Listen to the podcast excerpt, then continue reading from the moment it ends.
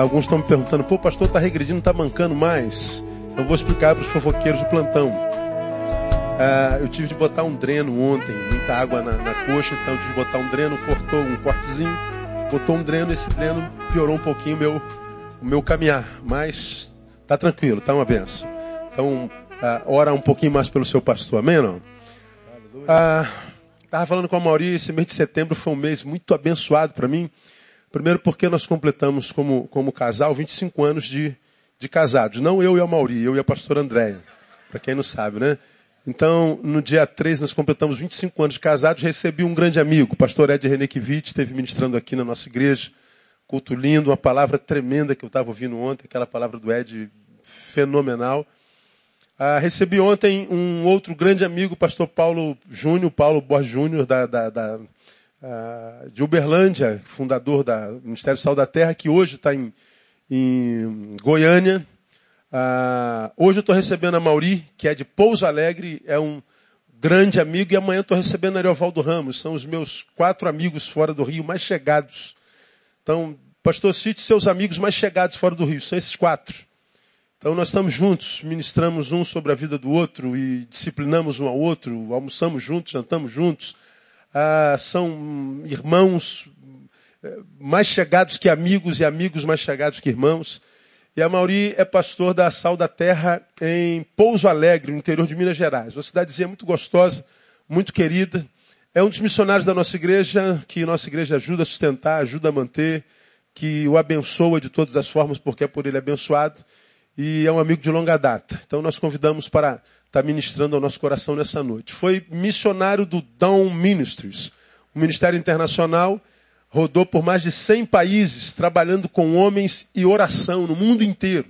Se existe alguém que conhece o mundo, é esse cara. Se você quiser saber do mundo, pergunta esse cara aqui. E você vai saber todo mundo. É impressionante as viagens do Amauri, sempre a favor do, do reino de Deus, né? E hoje ele lidera o ministério Ora, Homens em Oração. Tu fala do congresso do Ora e, e tudo mais. E como ele tem trabalhado com homens em oração, ah, nós o convidamos para estar conosco nessa noite. Certamente ele tem uma palavra da parte de Deus para o nosso coração. Eu queria que você tivesse um coração aberto para receber essa palavra. Amém, amados? Vamos saudá-lo com um aplauso ao Senhor, porque ele é digno. Vamos orar pelo Amauri e vamos ouvir o que Deus tem para nós. Pai, obrigado pela vida do meu amigo Amauri. Obrigado pela Celeste, sua esposa, linda e abençoada pelos seus filhos. Obrigado pela amizade que, da qual desfruto. Obrigado pela instrumentalidade dele no mundo e no Brasil. Muito obrigado por sua presença aqui nessa noite. Faz com que a presença de Almauri, ó Deus, mais do que uma bênção para mim, seja bênção para a minha igreja. Seja bênção para os teus filhos aqui reunidos nessa noite. Que a palavra dele, ó Deus, seja uma palavra que alcance o nosso coração, nos confrontando, quem sabe nos consolando, nos advertindo, mas que venha para tocar em nós e fazer com que nós sejamos daqui melhores.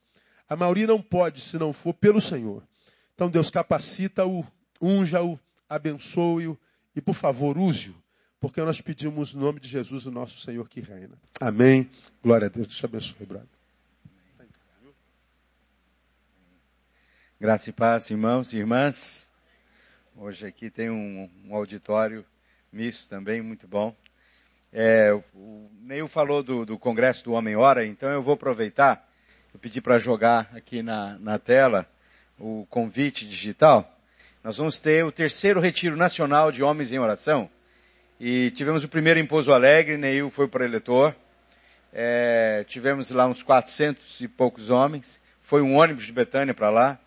Depois tivemos, dois anos depois, o segundo retiro, que foi em Campos do Jordão, e aí é, tivemos lá praticamente uns 700 homens, Neil também foi para eleitor, e também tinha um grupo de Betânia, e agora vamos ter esse ano o terceiro retiro, que vai ser em Monte Verde, uma cidade que fica nas montanhas de Minas Gerais, é conhecida como a Suíça é, brasileira, né? Muito gostosa, e Deus nos deu um hotel lá maravilhoso, então queremos convidá-los para estar conosco nessa data, né? Vai ser de 29 de novembro, é uma sexta-feira, vai até domingo, dia 1 de dezembro, até na hora do almoço. Dá tempo de almoçar e voltar para estar em casa, e alguns até no culto.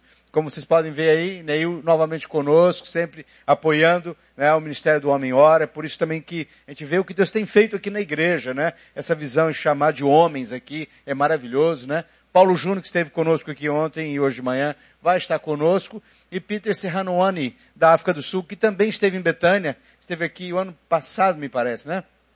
E foi uma bênção aqui, o Peter, a palavra que Deus usou para trazer à igreja. Então, esses três homens de Deus vão estar ministrando lá em Monte Verde. Então, é, eu não estou com alguém aqui do, do Homem Hora comigo aqui, mas eu pedi ao Cláudio, Cláudio, não é isso? É, que está aqui para poder, se você falar com ele, depois com o Alisson, podia formar a caravana é, aqui de Betânia, um grupo quiser ir, pode casal, né? É, pode levar filho também, porque o hotel eu, nós, do, do Retiro, não teremos atividade para as crianças. Mas o hotel tem monitores que tem coisas para as crianças fazerem. Então, os preços estão muito bons. Né? O casal vai pagar 686, perdão, e é, esse valor inclui a inscrição do casal, o hotel, a alimentação, toda a participação e, e uma comida lá maravilhosa. Eu fiz lá, o moço me convidou para comer. Individual é 396, né? Só o homem sem esposa, né? E, e, filhos aí depende de 12 anos para baixo, paga é, é, 50%, tem 50% de desconto. Então, vocês estão convidados e a gente vai ter também um pacote para aqueles que não quiserem ou não puderem ficar no hotel devido a custo. A Missão Horizontes vai oferecer esse pacote. Eu não tenho ainda o valor, porque eles estão levantando a questão de alimentação, mas vai ser bem mais é, em conta. Então, importante estarmos juntos, deixamos Deus ministrar o nosso coração. Serão irmãos de várias partes do Brasil, já tem grupos lá da, do Maranhão, né, que todo ano tem, desde a primeira, né, tem apoiado.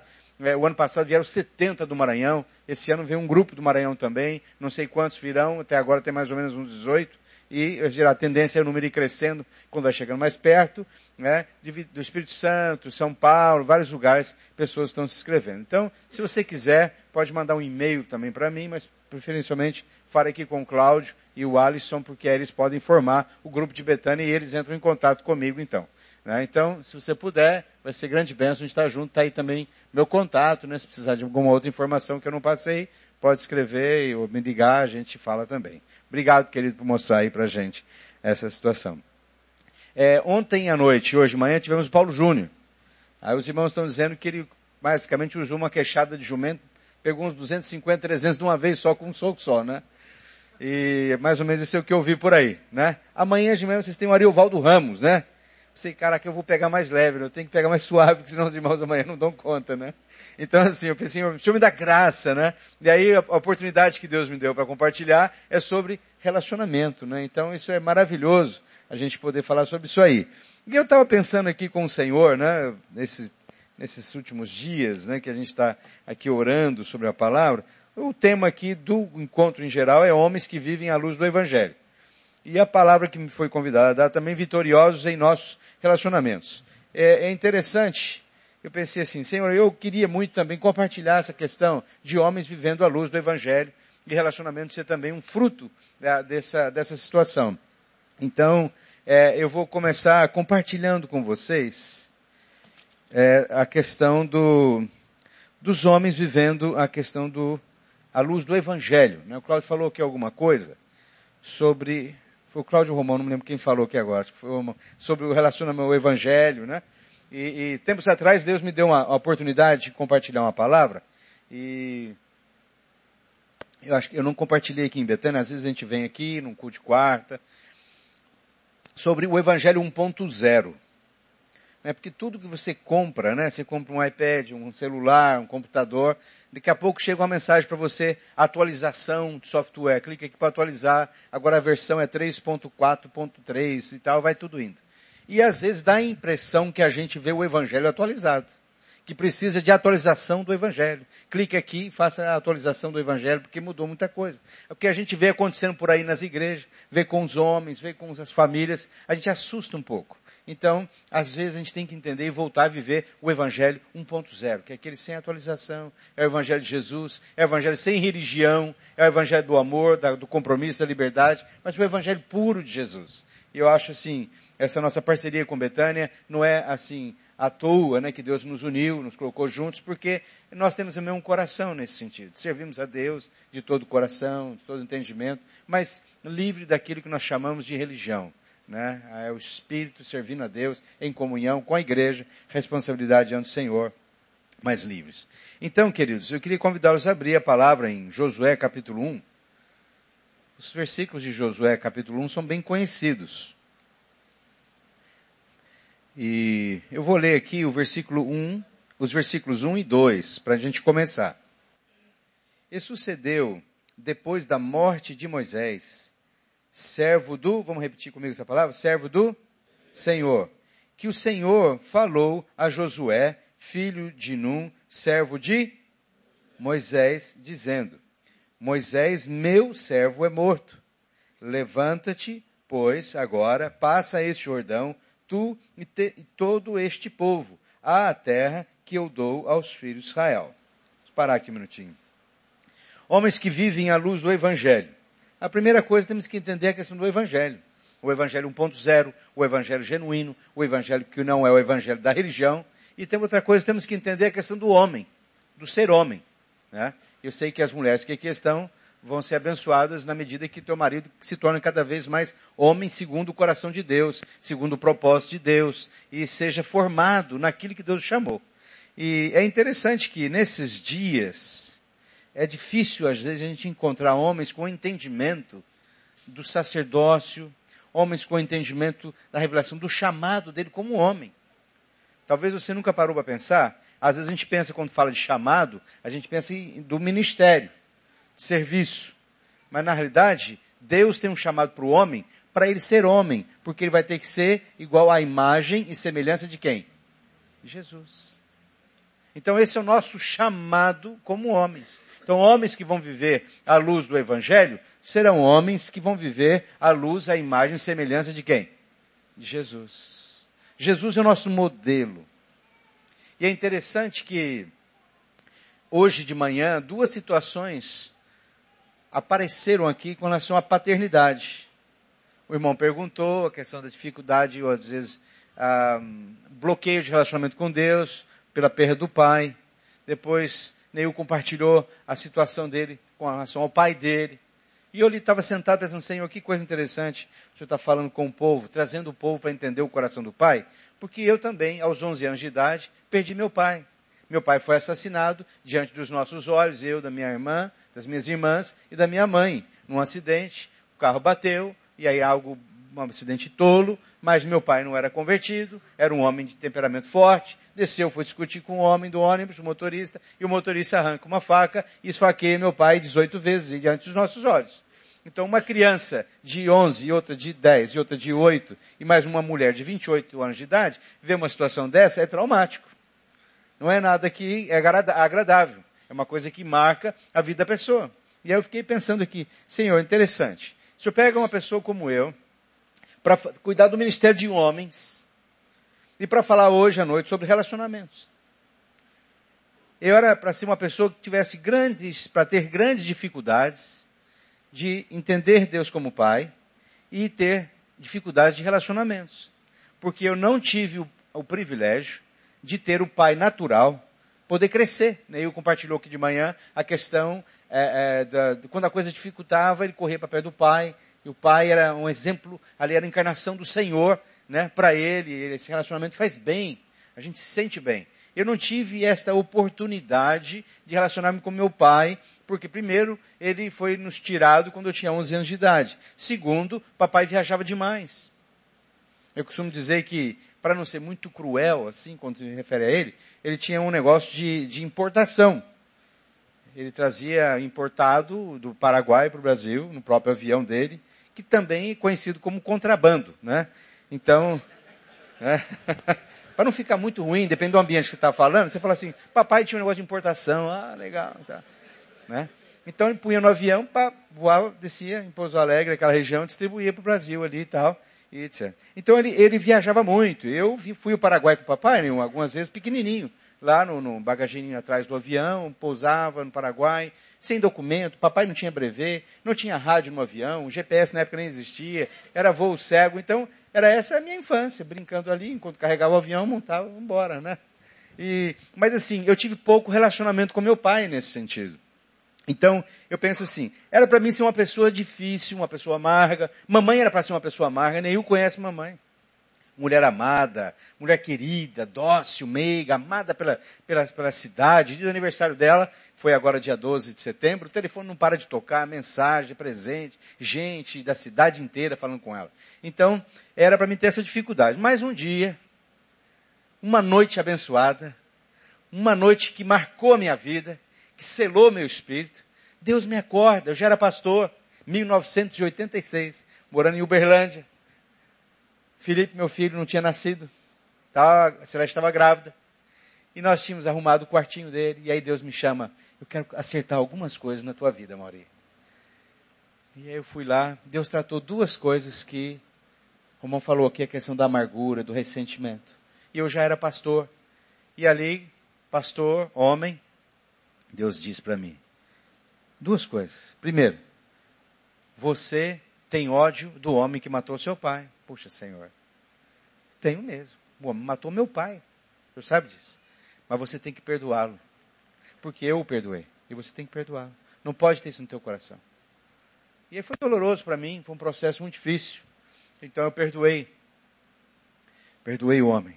Depois chorando bastante, pude perdoar o homem. E aí Deus disse: a segunda coisa que eu quero falar contigo é: quando as pessoas perguntam para você quem é teu pai, você diz que não tem pai, que você é órfão. Sim. E Deus me disse: e eu? O que é que eu sou? Aí caiu a ficha. Aí eu comecei a chorar e disse: Tu és meu pai. Tu és meu pai, eu nunca fui órfão, Senhor. Aí clareou tudo para mim. O Evangelho, a revelação de Deus, Pai, clareou disse: Glória a Deus, eu nunca fui pai, órfão, gente. Sempre tive um pai que cuidava de mim, mesmo quando meu pai era vivo, e mesmo depois de ter partido, Deus Pai cuidava de mim. Já me amava, já tinha morrido por mim, já tinha um plano para mim, já tinha um chamado para mim, então estava ali. Então, queridos, quero dizer algo para vocês aqui hoje à noite também. Vamos começar a coisa aqui. Primeiro, eu não estou falando no auditório, para onde tem. No, neste auditório não há nenhum órfão aqui. Não tem órfãos nesse local. Todos nós temos pai, homem ou mulher, há pai.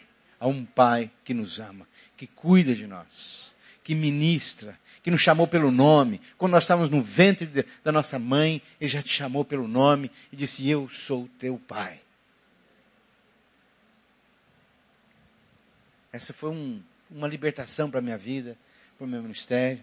E Deus ainda para facilitar um pouco a coisa, disse, você perdoou mesmo o homem? Te perdoei. Então agora você vai até Pouso Alegre, morava em Uberlândia, e diz a ele, escuta, você matou meu pai, mas eu te perdoei. Pô, Senhor, eu já perdoei. Né? Então vou lá e diz para ele. Aí eu fui a Pouso Alegre, tive que me organizar para ir lá. Estava num processo, sim. Aí dois meses depois fui a Pouso Alegre pude fazer a viagem. Cheguei lá, procurei o homem, descobri onde ele morava. Quando eu cheguei, ali tinha uma pracinha perto da casa do homem, para confirmar a casa. Eu queria saber a casa tal, senhor, falei o nome do homem lá tal. Se é aqui que ele mora. Aí perguntaram para ele, mas o que, que você quer com ele? Ah, eu queria conversar com ele. Mas ele não está mais aqui. Ah, ele mudou? Não, ele morreu. Ele morreu? Ele morreu. Quanto tempo faz que ele morreu? Dois meses. Então, Deus trabalhou a questão do perdão no meu coração antes do homem morrer. Porque eram dois meses, quando eu, lá atrás em Uberlândia, Deus me levou a perdoar o homem. E aí eu fiz aquela pergunta que Neil disse de manhã sobre a questão de, de Abraão. Senhor, se tu sabia que o homem estava morto, por que então permitiu que eu viesse aqui para tentar falar com o homem? Eu queria ver teu coração aqui. Ó. Você está disposto mesmo a fazer tudo que eu mando? E aí então foi mais uma afirmação na minha vida, então, de estar liberado, de perdoar do homem, de não ser mais órfão de estar tudo zerado. Amados, eu vou dizer uma coisa para vocês. Não existe nada melhor nesse sentido. Para a nossa vida, para o nosso relacionamento, para o bem, depois ali do relacionamento com a esposa, com os filhos. Deus passou ali a régua, zerou todas as coisas. Então, é, foi interessante quando o Romão estava orando aqui, essa questão da amargura, do ressentimento, né? A gente, num relacionamento, os fundamentos têm que estar incorretos. Temos que liberar essa questão para sermos homens e mulheres de Deus com a coisa liberada, para que o coração, o espírito continue. Eu costumo dizer uma coisa. Eu, se era para ser essa pessoa com dificuldade de relacionamentos, Deus mudou totalmente isso aí. Eu disse aqui, tive o privilégio de poder rodar mais de 100 países nesse mundo. Tem amigo por todo lado nesse planeta. Quando alguém vai viajar para tal lugar, ô Maurício, eu estou indo para país tal, quem que você conhece lá que pode me ajudar? Pá, a gente põe em contato, o pessoal vai lá e fica e está junto e, e, etc. Em todo lugar. É, rodando, qualquer lugar. Você pega a Ásia, você pega a África, você pega o Pacífico, América do Norte, América Central, América, todo lugar a gente tem esses contatos e então põe as pessoas juntas e tudo. Se Deus, o Senhor me deu amigos por muitos lugares desse planeta. O Senhor me deu o privilégio de me relacionar com pessoas de todo quanto é canto. Eu que era para ser alguém, Deus, de, de difícil relacionamento. Alguém amargurado, reclamando da vida. E o Senhor me transforma nessa pessoa que mantém as amizades. Então, uma coisa é você ter amigos, a outra coisa é você continuar o relacionamento. Porque há muitas pessoas que são aquelas, fazem aquelas amizades, eu conheço pessoas assim, talvez você vai se identificar com algumas pessoas nesse sentido também. É, parece que conhece alguém, não vira amigão, vamos jantar junto, vamos sair junto, vamos tirar férias junto, e os primeiros dois, três meses, depois de quatro meses, rompeu a amizade, não dá, eu descobri que essa pessoa não é possível, fez um negócio assim para mim, como é que pode um negócio desse, não dá certo e tal, como as pessoas se conhecem assim, né? E já passaram experiência assim. Né? Então, o que, que eu costumo dizer, queridos? Relacionamentos, a gente sempre mantém a ponte construída. Você nunca bloqueia a ponte. Você sempre, sempre tem que poder voltar pelas pontes para onde você passou. Pessoas que destroem as pontes por onde passou, não conseguem depois no futuro viver esse relacionamento livre e gostoso sempre vão ter que construir novos relacionamentos. Isso é muito triste. Puxa, quantas pessoas têm amigos de infância aqui que você encontra com ele depois de tantos anos, depois de muito tempo? Ou, oh, rapaz, que bom te ver. Você passa 20 anos sem ver a pessoa, mas quando vê, está lá aquela amizade, porque a ponte ficou lá. Você não tem que começar novas amizades. Começa novas, mas não despreza as velhas, porque estão lá. Então, queridos, é interessante Deus nos trazer essa noite a refletirmos essa questão de relacionamento. E agora eu queria trabalhar com vocês alguns fatos que têm me alarmado, me deixado assim um pouco impressionado com situações. Por exemplo, é, na igreja do Brasil, existe aquela euforia gospel. Né? O que, que é, eu acho que é essa euforia gospel? O cara vem e declara que essa noite é uma noite aqui só de vitoriosos, só de gente próspera, só de gente que vence. Aí o povo dá glória a Deus, aleluia, faz aquilo, tal, tal. Aí o cara sai dali, viu que alguém está bloqueando o carro dele, mas não é possível. Como é que pode um negócio desse? Olha o inimigo já se levantando, aí já começa a derrota. Pô, o cara para, não, tá, sai, tem que sair, o cara para o carro atrás do meu. Pô, que irmão, irmão, faz favor, manda esse cara tirar esse carro daqui logo. Aí toca o telefone. E alguém, lembrando, amanhã a gente tem aquela reunião para resolver aquela situação, o cara disse, não, tem mais essa ainda. Aí o cara, o que era vitorioso aqui já está derrotado logo ali, dois minutos depois. É só uma ligaçãozinha, é só um carro mal estacionado, já. Aquela, sabe por causa do quê, queridos? É a euforia gospel. Hoje à noite, Deus vai, o povo, aleluia. Mas sabe por quê? A igreja não está sendo ensinada a desenvolver processos. E Deus quer trabalhar conosco processos para caminharmos, aprendermos, crescermos. E hoje de manhã foi muito colocado, muito bem colocado aqui, a questão das dificuldades que vem para nos amadurecer, os desafios. Os desafios não vêm como afronta do inimigo. O desafio vem para te ensinar a crescer, para te amadurecer. Me lembro, em 2010, nós fomos com a família para a Itália. E passamos lá, acho que quase dois meses. Minha família a família da minha esposa, né, descendente italiano, e foi lá tirar a cidadania. E então o, o agente arrumou um apartamento para nós. Chegamos lá, tinha um casal morando lá, que ia ficar mais um tempo e sair, mas como tinham três quartos, eu e a Celeste ficamos num quarto, os meninos ficaram em outro e o casal ficou em outro. E o casal foi embora, e aí ficou só nós no apartamento, que bom. Aí a gente, semana seguinte, diz, olha, dá para chegar mais uma pessoa. É um brasileiro, mora em Nova York, e ele é casado com um cara. Como é que é? Pô, ele é casado com quem é que é? É casado com outro cara. Pô. Ele vai ficar conosco aqui? É. Compartilhar tudo aqui, tudo aqui. Aí, se eu fosse um cara religioso, né, eu, eu ia dizer o quê? Essa é afronta do diabo, um negócio desse. Como é que pode? O diabo quer me afrontar aqui, ué. Tô com a minha família aqui, vou ficar numa situação dessa. Mas graças a Deus que nós não somos religiosos. Aí eu olhei para a família, nós oramos e disse, Deus está nos dando uma grande oportunidade de nos relacionarmos com alguém e de investirmos na vida de alguém. É agora, ele está vindo para a família certa. Graças a Deus que somos nós que aqui estamos. Não podia ser melhor. E aí recebemos o cara, ficamos amigos, Aí a gente orava, olha, a gente costuma orar, aqui. ah, não, fica à vontade, tá? a gente orava. E a pouco o cara fala assim, puxa, é tão bonito isso. Começou a chorar, eu falo, nunca tinha visto isso, faz tempo que eu não vejo família assim. Teus meninos acordam, bom dia papai, mamãe, dá beijinho. Meus meninos são grandes, nem eu conhece, não é? Pô. E aí, então, no final, quando nós fomos embora, eu disse para ele, olha, querido, quer dizer algo para você. O dia que você chegar numa, num ponto sem saída, num beco, numa cruzilhada, você lembra que você tem uma família no Brasil. Você não está só. Você tem uma família no Brasil. Agora vocês pensem comigo. Você acha que esse cara um dia vai chegar no momento que falar, pô, não dá mais, tá? Claro que vai. E aí, a minha oração é que o Espírito Santo lembre que ele tem uma família aqui no Brasil que pode acolher. Relacionamentos livres no Senhor. Então nós vivemos assim, é, sem essa euforia gospel. Vivemos o Evangelho como ele é trabalhando processos em nossas vidas. Quando eu fui para o seminário, fazer o seminário Batista Teológico lá em São Paulo, eu era recém-convertido, todo animado, aquela ideia de vou, vou, servir a Deus, vou ser pastor, aleluia. Eu já era líder dos jovens. Aí tinha que fazer vestibular, eu achei estranho fazer vestibular para ser pastor, mas fui lá, a Celeste me ajudou, foi uma benção, o cara deu aula para mim, inclusive né? A gente não era casado e tal. Foi ali que a coisa começou até, na realidade, né? E, e aí, fiz vestibular, fui entrevistado pelo Deão. Aí o Deão perguntou para mim assim, é, quem é que vai pagar pelo uh, seu estudo aqui? E eu disse, pô, mas tem que pagar, é?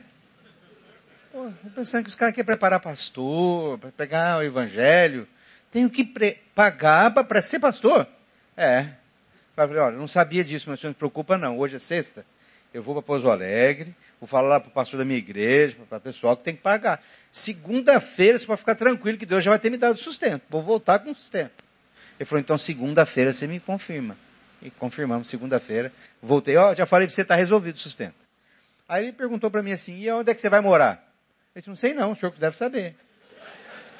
Pô. Aí, que cara é esse que está vindo aqui, né? Eu falei, não, mas eu, de falar que tem alojamento aqui, pensionato. Até o Ed depois morou lá junto. Aí, eu falei, eu não sei. Aí ele falou, olha, não tem lugar.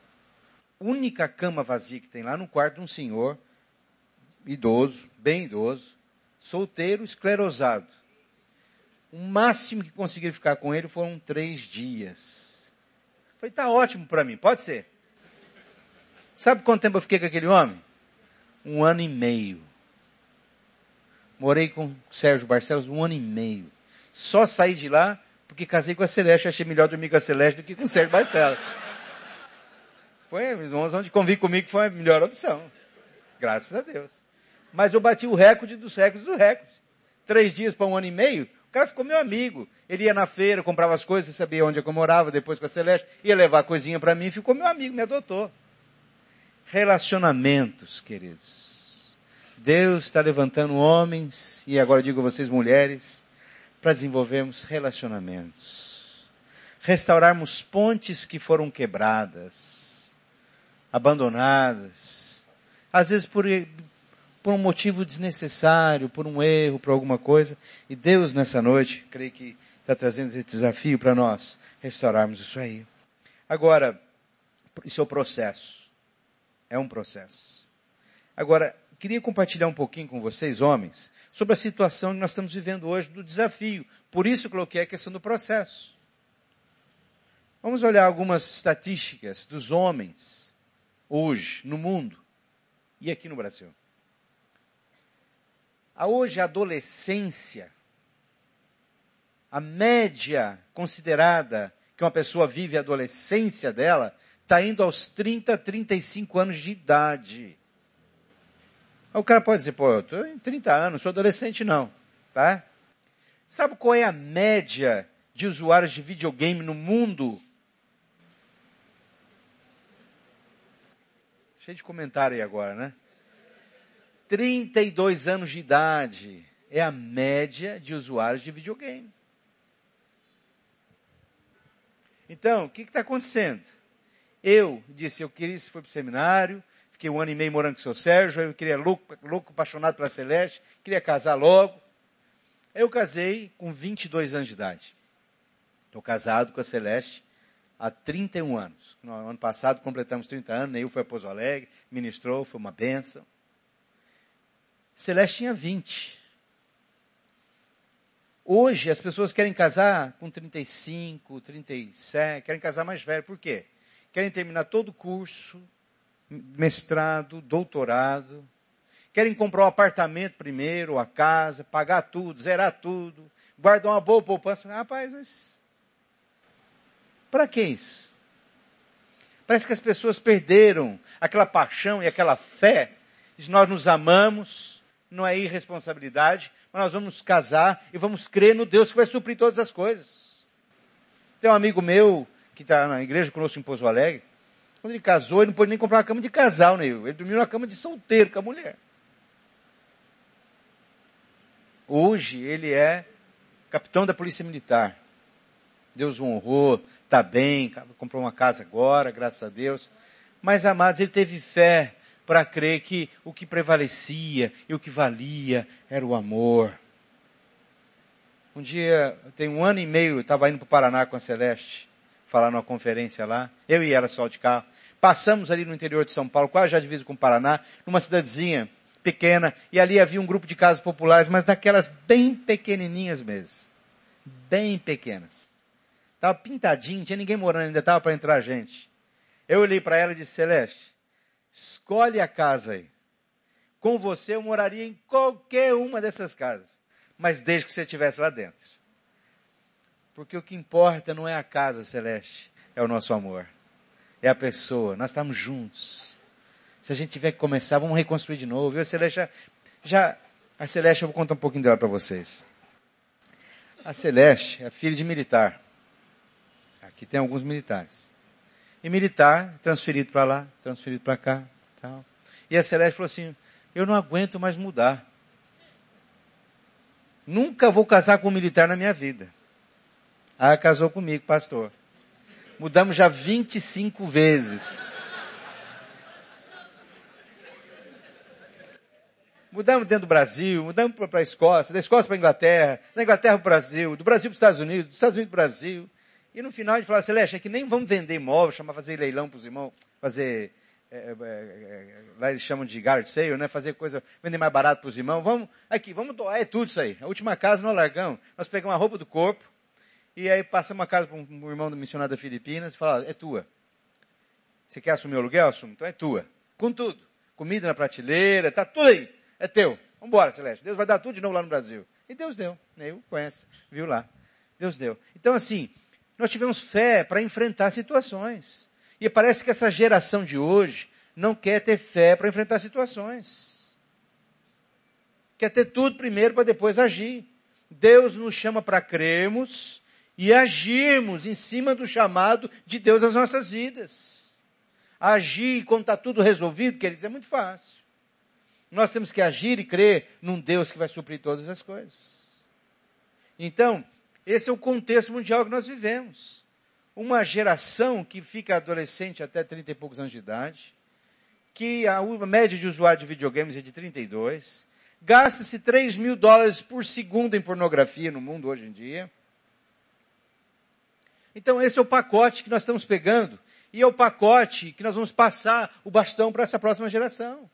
Agora eu pergunto para vocês, que relacionamento essas pessoas vão desenvolver para o futuro?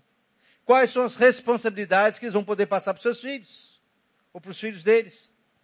Eles não têm mais referência do que é ser um homem de fato. O divórcio acontecendo assim, é para todo lado. Filhos sendo criados só pelas mães, ou pela tia, ou pela avó, por algum. Às vezes aparece em casa um outro homem, que é o namorado da minha mãe esse mês, no mês que vem já é outro namorado, que ficou ali, brigou, que não deu certo. Perdeu-se a referência de paternidade. Mas isso pode ser restaurado, porque Deus está levantando um povo, homens, para assumirem e nós adotarmos essa geração, e nós então sermos modelo, e nós sermos padrão para essa geração. Eu e você. Celeste, eu temos adotado um bocado de gente jovem. Alguns que literalmente não têm pai, e outros que têm, mas não têm. Então nós ali estamos investindo e mostrando para sermos padrão, modelo na vida dessas pessoas. Irmãos, quero dizer algo para vocês. Quando Deus chamou Josué aqui, Deus falou que Moisés, meu servo, é morto, mas Josué, é servo de Moisés. Então, existe aqui algo na vida que nós temos que aprender. Primeiro, Josué assumiu porque Deus o chamou. Segundo, ele era servo de Moisés, não era um cara qualquer. Ele serviu ao homem que Deus chamou. Pessoas que querem, muita gente quer liderar, quer fazer, mas nunca se submeteu, nunca serviu ninguém, nunca serviu a nada, não serve para nada. Nós temos que começar servindo. Primeiro ano de ministério, ou logo no começo do ministério, ninguém tinha púlpito para pregar. A gente que dava era para cuidar de classe de criança, era para limpar banheiro de igreja, e a gente limpava com alegria. Hoje em dia, as pessoas hoje não têm mais chamado. Parece que perdeu-se o chamado, que é recurso. Isso não é só no Ministério do Pastoral, não, em geral. Quanto é que vai pagar isso aí? O gerente do Banco Itaú da minha cidade falou para mim, Mauri, vem contratar pessoas aqui, a primeira coisa que eles perguntam é quanto é o salário. Não é o que, que eu tenho que fazer, quais serão as minhas responsabilidades, é quanto é que eu vou ganhar. Uma geração que não quer compromisso com o trabalho, quer, quer o recurso, quer a recompensa. Então, queridos, nós somos chamados para sermos referência. Josué era servo de Moisés.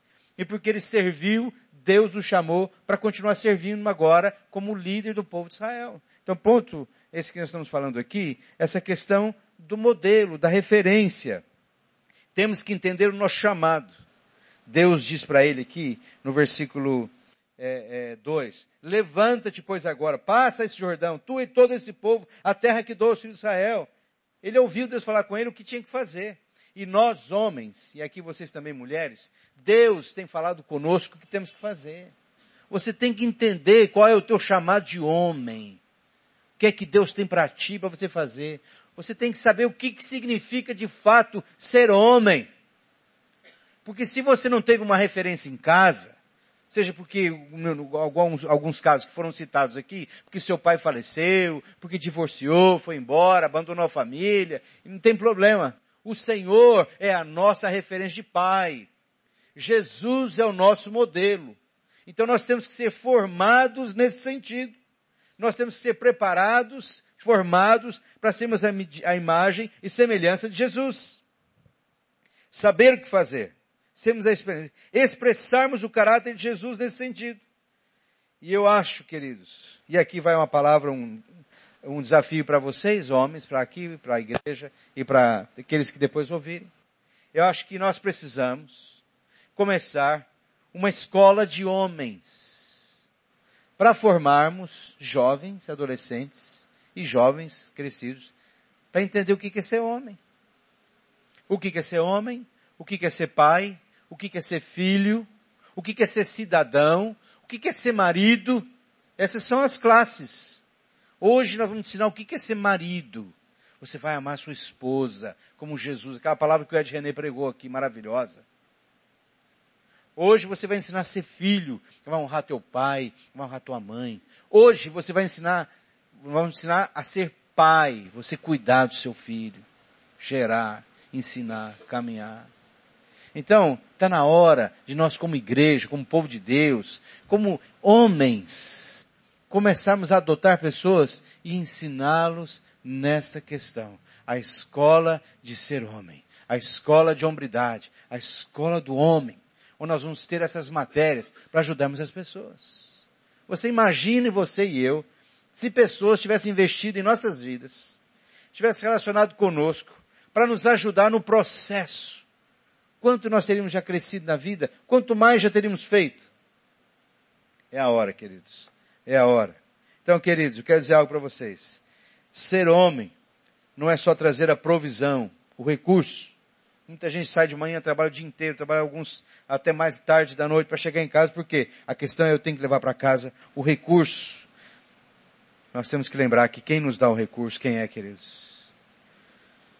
É o Senhor quem nos dá o recurso. Aos seus amados Ele o dá enquanto dorme. Nós vamos não é ficarmos tranquilos, folgados. Nós vamos trabalhar. Mas vamos entender que a bênção e o recurso vem do alto. Vem lá de cima. Quem provê é o Senhor. Então, nós não temos que trazer só a provisão, mas temos que trazer sentido.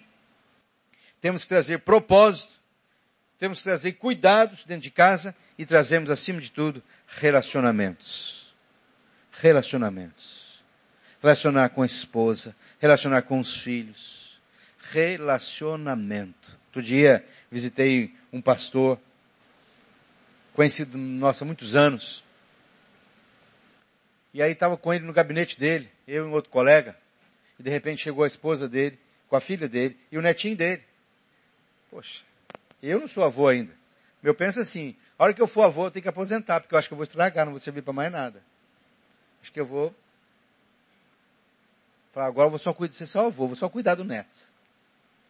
E aí eu fico imaginando a alegria, chegar, vem cá com o vovô, ô pastor, esse aqui é meu neto, que gracinha, fala lá, abençoa o pastor, ora por ele, faz alguma coisa, aquela situação toda. Aí o netinho entrou, ele pegou, mexeu na mesa do avô lá assim, ó, cuidado, pode derrubar isso aí, tira daí, ó, cuidado, não sei o quê já criou uma tensão danada. A mãe já teve que pegar o menininho, então tá, até logo, depois a gente foi embora. Perdeu a oportunidade de ver esse relacionamento sadio, saudável, bonito, na vida do neto. O gabinete foi mais importante que o neto. O livro no lugar foi mais importante. Deixa de bagunçar. Pô, arruma. Ensina ele depois. Não pode ficar fazendo isso aqui. Vem cá, vamos pôr no lugar com o vovô. Então, amados, é preciso nós trabalharmos e entender a questão do relacionamento com a família. Outra coisa que nós temos que entender é que ser homem não é somente uma opção sexual. Hoje em dia está muito, não vou entrar em detalhes aqui, mas não é só uma opção sexual, eu sou homem, sou macho. Não, não. Ser homem é muito mais do que isso. Ser homem é você expressar a vida, a imagem a semelhança de Jesus na vida de outras pessoas.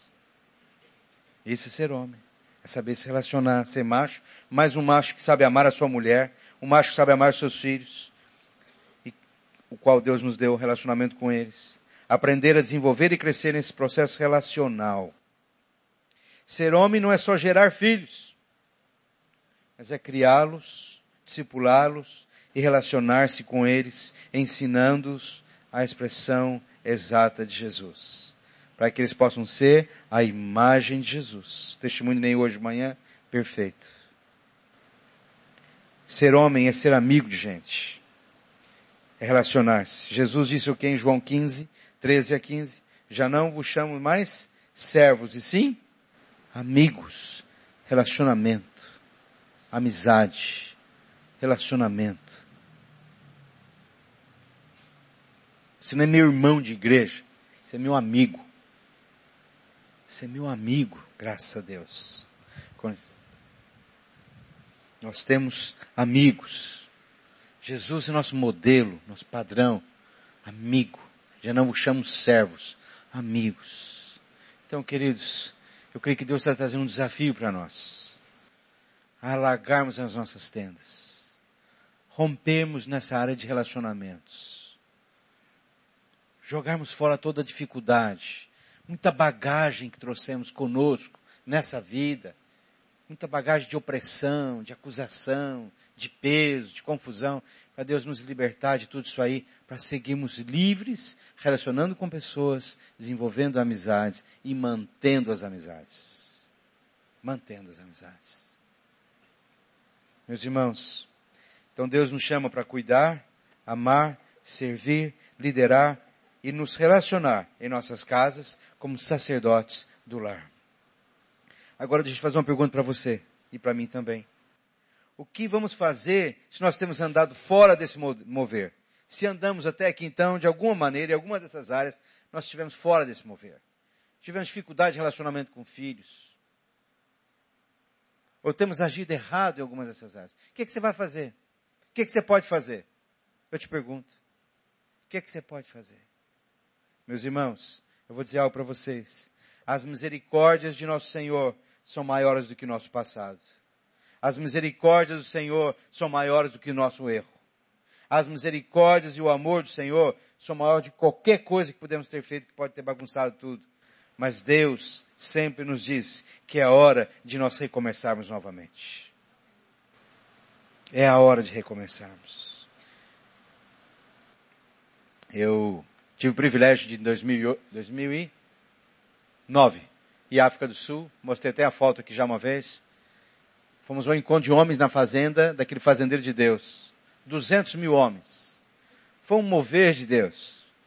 Mas além do mover de Deus, que eu e meu filho pudemos estar juntos e presenciar e vemos tudo aquilo lá, depois os meus amigos da África do Sul começaram a contar para mim os resultados, alguns que ouviram, não todos.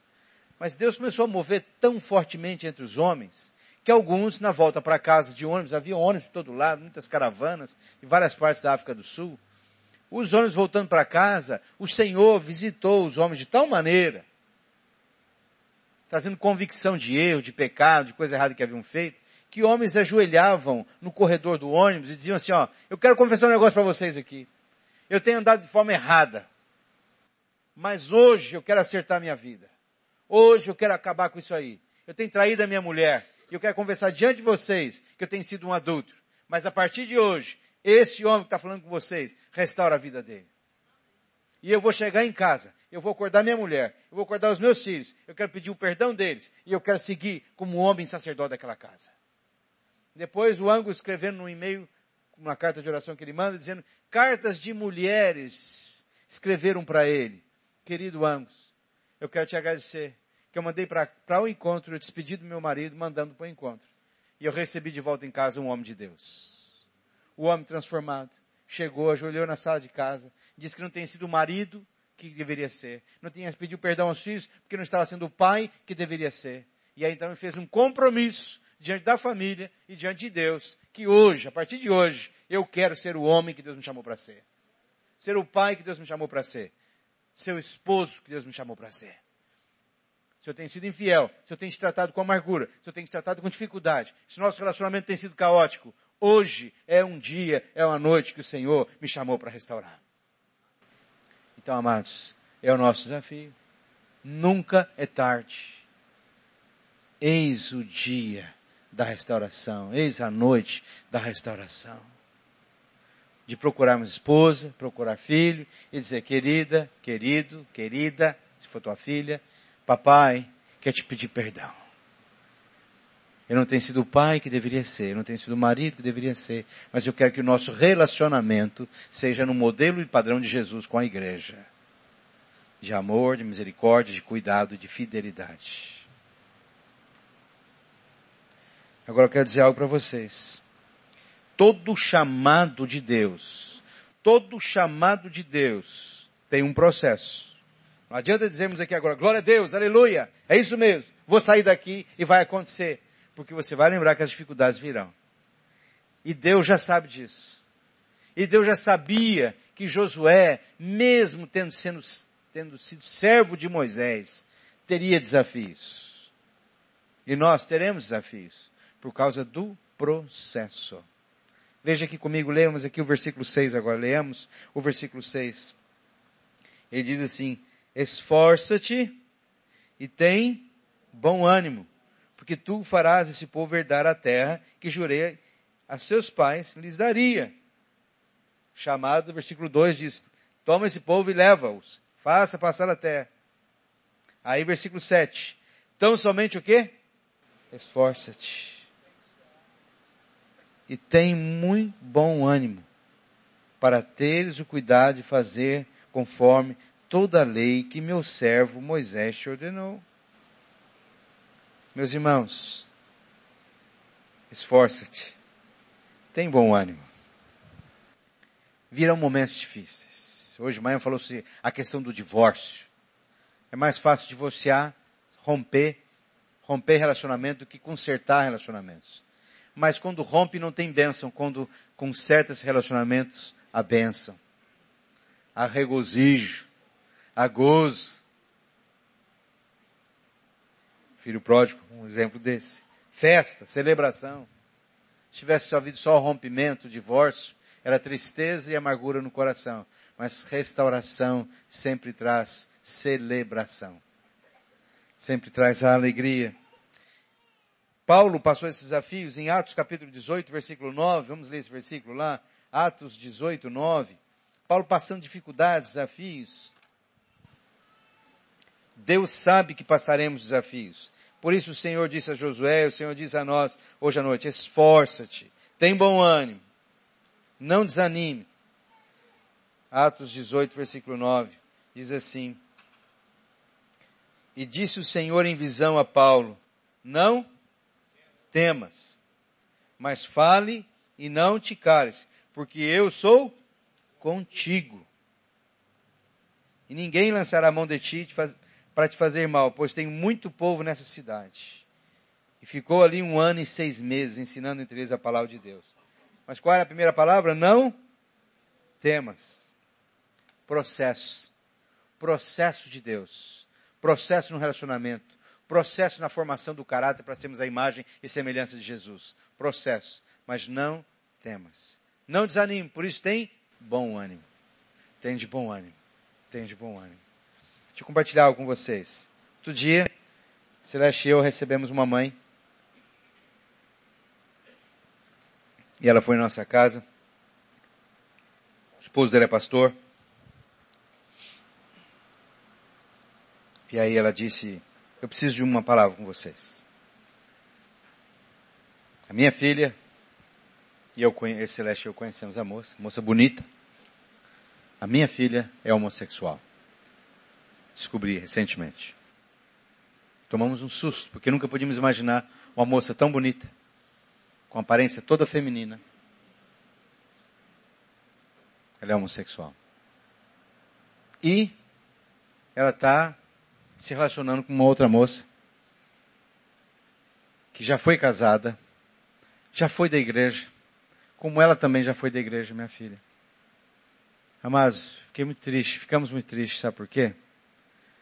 A moça foi casada, relacionamentos complicados com o marido, com o homem, a imagem de homem, relacionamento com o homem fracassado, gerou confusão no coração e na vida daquela mulher. A filha dela, marido abandonou, falta o quê? Paternidade. Confusão no coração da moça.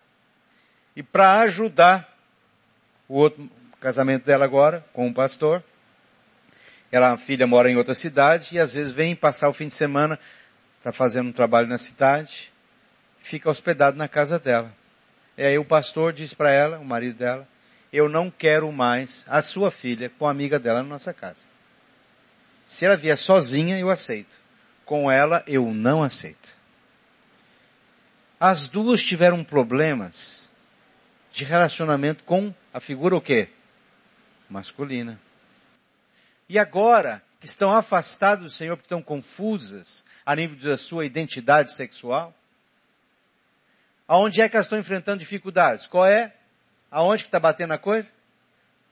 Masculina novamente. Porque o pastor disse, aqui em casa não. Agora, queridos, eu sei que é uma situação complicada. Eu sei que não é uma situação fácil. Ela disse, pastor, eu não concordo, não acho que está certo. Agora, eu vou falar para minha filha, você vai para fora da minha casa? Não posso fazer isso. Eu pergunto a você, o que, que você faria? Sabe o que é que eu disse para ela? Minha filha, vou dizer algo para você. Eu sei que não é fácil para você. É tua filha. Primeiro nós temos que orar para que Deus traga novamente entendimento de identidade de quem essa moça de fato é. Ela está ferida, está confusa, ela precisa de apoio e não de rejeição. Agora eu vou perguntar uma coisa para você. Ela vai ter que vir para cá, para Poço Alegre mesmo? Vai. Então onde vai ficar? Ah, talvez num hotel. Então agora eu quero fazer uma outra pergunta para vocês. Agora para vocês. Onde é que vocês acham que essa moça e a amiga dela teriam maior possibilidade de restauração, de entender o amor de Deus verdadeiro, de, que ser, de ter sido restaurada a imagem masculina no hotel ou na casa da mãe com o pastor. Agora, para o religioso isso é morte. Eu não aceito. Ah, mas não é você passar a mão na cabeça do pecado, não. Mas veja bem, queridos. Veja bem. Antes de eu conhecer o Senhor, o povo me achava caído na rua, drogado ou embriagado. Levava, tocava a campainha da casa da minha mãe e vazava. Mamãe me pegava, mamãe me dava banho, mamãe me punha na cama. Algumas vezes teve que levar para o hospital, porque estava muito mal. Agora você acha que mamãe estava passando a mão no meu pecado, no meu erro, ou estava me acolhendo em amor? Foi o amor de mamãe, das pessoas que me amaram, e as orações que foram me transformando até que eu entendi e eu quis o Senhor. Então, nós não podemos rejeitar as pessoas em função da nossa religiosidade. Os relacionamentos fracassados em função de religiosidade nós temos que abrir o nosso coração para entender o seguinte, se há alguma chance dessa pessoa ser transformada, se há alguma chance dessa pessoa ser mudada, vai ser aqui comigo, do meu lado, porque eu vou estar orando por ela, eu vou abraçá-la e dizer assim, dentro do meu coração, para não ser religioso, eu abraço e digo, Senhor, transforma. Eu digo para ela, bom dia. Eu abraço, dou um, vai, vai trabalhar em paz, Senhor, muda. Onde é que você acha que vai ser transformado? Lá no hotel ou em casa? É uma situação complicada, eu sei. Mas irmãos, nós temos que ter fé. Cremos no Deus que vai transformar relacionamentos. Cremos que Deus vai abençoar o processo. Não é assim. Declaro, eu declaro. E como líder de oração, muitas vezes chegava algumas reuniões, o Neil falou hoje de manhã, não dá para entender alguns livros de oração. Aliás, eu trouxe somente nove livros que eu escrevi, eu, intercessor sobre oração, estão ali fora, depois se você quiser, está ali, só tem nove, não tinha muito para trazer, eu trouxe o que tinha. Eu chegava em alguns lugares, a pessoa dizia o seguinte, hoje à noite, eu declaro que esse país, que essa nação vai ser transformada. Eu, pô, como assim? A oração dessa pessoa, a declaração dela vai mudar esse país? Não é a igreja, não é o povo de Deus amando o pobre, amando o necessitado, preparando projetos sociais para acolher e a transformação vem quando a igreja age. Não quando a igreja diz eu declaro e não faz nada, não adianta nada. Tem que agir. Relacionamentos serão transformados. Não quando diga assim, eu declaro, eu profetizo, amém que você profetiza, mas haja. Processo, dê passos para que haja transformação. Liberando teu coração, tirando as dificuldades, tirando as barreiras. Pede para Deus. Deus me ajuda Outro dia acolhemos na igreja, não sei se Neil chegou a conhecer o seu Jorge lá em Pouso Alegre. Ele, ele, ele era morador de rua, dormia no cemitério, vinha bêbado para o culto, e nós o acolhemos. A igreja o acolheu, o adotou, o homem. Ele teve uma experiência com o Senhor, foi transformado, parou de beber, aí descobriu que estava com câncer. A igreja cuidou dele até que agora, recentemente, o Senhor o levou. Foi embora. Mas, amados, vou dizer uma coisa para você. Você sentar do lado de um cara que dorme em cemitério, que dorme na rua, que está embriagado. Eu vou dizer algo para você, não é fácil. Sentar do lado do irmão cheirosinho, fez a barba, passou um perfume, é, é uma situação. Sentar do lado do cara, que está fedido, é complicado. Mas aí a gente orava, Deus, dá graça para relacionar, ajuda a amar, me ajuda a ficar em apneia pelo menos uns 40 minutos aqui, Senhor que esse cheiro mata. Misericórdia. Graças a Deus, o homem foi transformado. Mas é um processo. Não adiantava eu falar para ele assim, eu declaro que a vida de Jorge agora é outra, é transformada, se eu não abraçasse, se aí as irmãs, meu, duas irmãs, umadinha, bonitinha lá da igreja. Uma delas foi abraçar o homem. E tava, deu uma babada no cabelo da irmã lá que melou tudo o cabelo. Aí a turma olhou assim para elas elas foram crentes, aquelas moças. Vou dizer para você, foram crentes. Amaram. Então, queridos, relacionamento se vem desse processo. Agora, se onde é que nós temos errado? Onde é que nós temos dificuldade? Então é hora de parar e acertar isso aí. Voltarmos atrás, pedimos perdão, acertarmos, porque Deus vai abençoar o processo. Deus vai trazer bênção quando há quebrantamento. Vai trazer, e quando há quebrantamento, restauração, a celebração. De fato. E aqui, queridos, caminhando para encerrar. Nós temos que retornar àqueles princípios. Esse é um desafio para cada um de nós, eu acho. Porque a palavra de Deus diz o quê? Ensina a criança no caminho que ela tem que andar, quando ela crescer, ela não se desviará. Provérbios 22, 6. Agora, esse é dentro de um contexto judaico, onde o pai tinha que ensinar a lei para o filho. Onde o pai ensinava para o filho a profissão dele. O filho mais velho tinha a profissão do pai. Jesus era o quê? Carpinteiro. Por quê? José era o quê?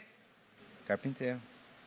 Queridos, nós estamos perdendo muito dessa, dessa qualidade de pais ensinarem filhos. Hoje você vê mais filho ensinando o pai a mexer no celular e no iPad do que qualquer outra coisa.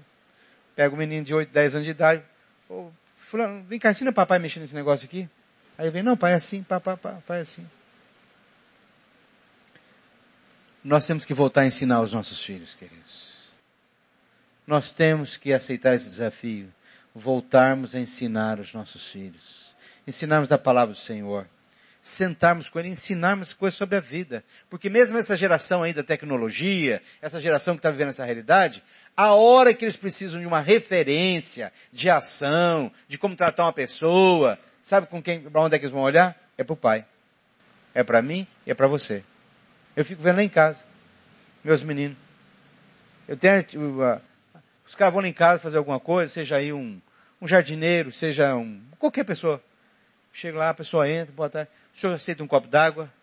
Alguma coisa? O senhor precisa de alguma coisa? Não, tá. Então, outro dia cheguei em casa, está meu filho recebendo uma pessoa lá. O senhor aceita um copo d'água? Sem falar, mas é padrão.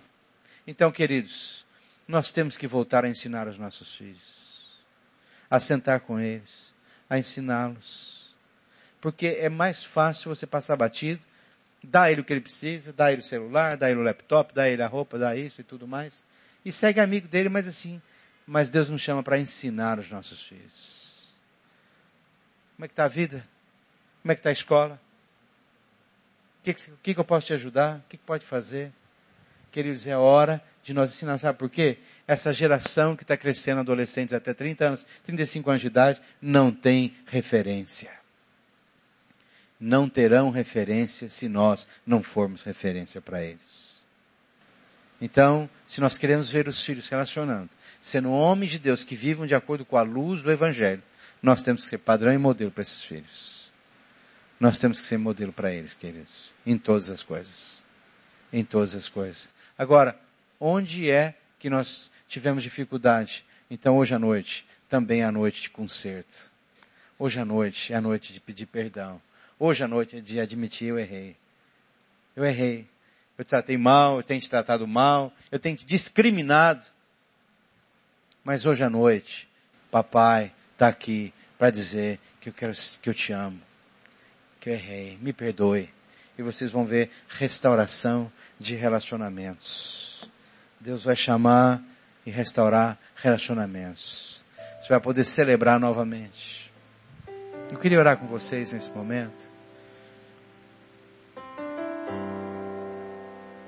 Para que o Senhor nos ajude, a todos nós. Não estou dizendo que eu sou o modelo de ensino, de padrão para nada aqui, queridos. Eu, como você, eu luto da mesma maneira. Para poder ensinar aos meus filhos. Eu sei dos desafios que é você querer ensinar uma geração que muitas vezes não quer. Porque acha que sabe tudo. Sabe mexer no computador, sabe fazer tudo, não precisa de você ensinar. E aliás, às vezes a última pessoa que ela quer ouvir é você. Ela ouve teu vizinho, você fala uma coisa, ele diz não. Aí teu amigo vem e fala, ah, é mesmo, é assim. Mas nós vamos aceitar o desafio e vamos pedir a graça e o favor de Deus para nos ajudar nesses relacionamentos. Restaurarmos o que perdemos e continuarmos no processo de ensinar os nossos filhos de ensinar a nossa esposa, não como o chefe, mas como aquele que ama, ensinando em humildade, Senhor, em nome de Jesus. O Senhor mandou Josué tomar a terra e ele tomou a terra, porque ele tinha servido a Moisés. E aí, Senhor, ele pôde se relacionar com Moisés e aprendeu e pôde se relacionar com as pessoas que estavam debaixo dele depois. Nessa noite, ó Deus, nós queremos assumir o processo do relacionamento.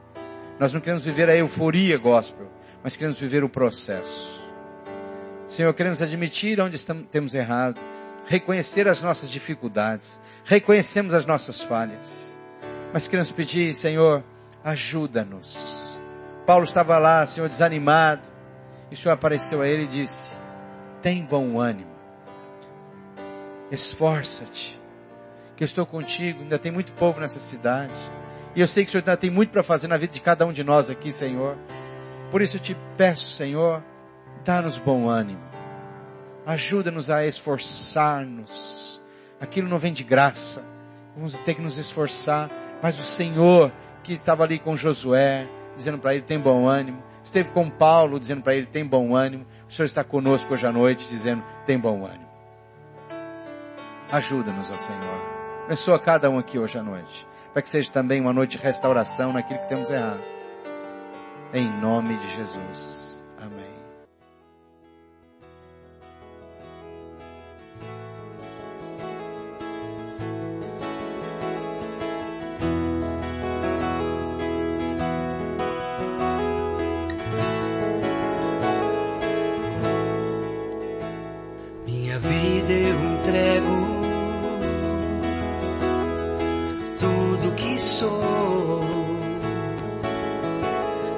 Vida velha eu renego, tudo novo se tornou. Minha vida eu entrego tudo que sou. A vida velha eu renego,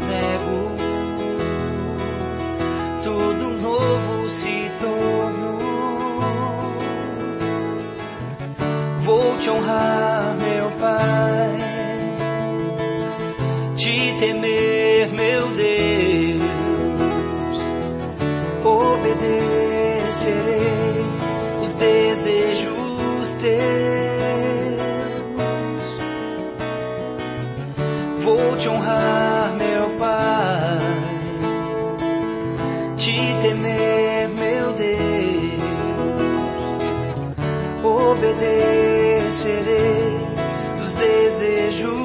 te